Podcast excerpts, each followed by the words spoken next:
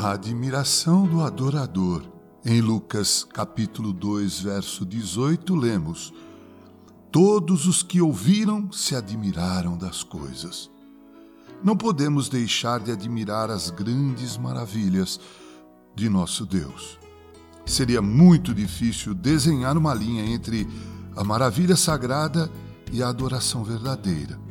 Pois quando a alma está completamente dominada pela majestade da glória de Deus, embora ela possa não se expressar numa canção, ou mesmo soltar a voz com a cabeça baixa numa humilde oração, ela o adora silenciosamente.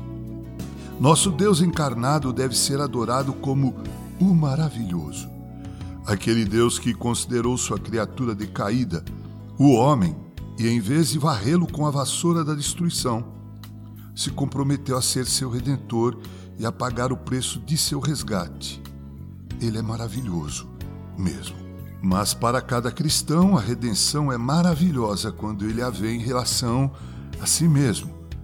É, na verdade, um milagre da graça que Jesus tenha deixado o trono e a realeza de cima para sofrer desonra aqui embaixo por mim e por você. Deixe sua alma se perder maravilhada pois maravilha dessa forma é uma emoção muito prática. A maravilha santo levará a adoração e a gratidão sinceras.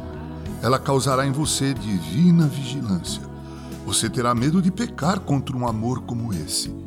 Sentindo a presença do poderoso Deus na dádiva de seu querido filho, você tirará os sapatos dos seus pés, porque o lugar onde está é solo sagrado.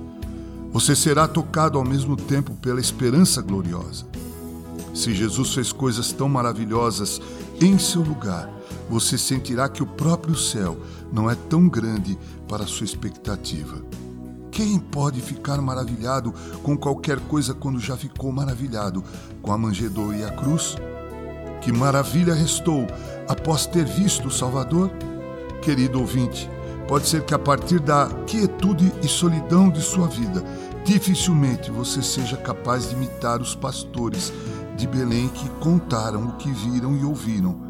Mas você pode, pelo menos, preencher o círculo de adoradores diante do trono, admirando o que Deus fez. Assim escreveu Charles Haddon Spurgeon. Locução minha, Reverendo Mauro Sérgio Aiello, com carinho.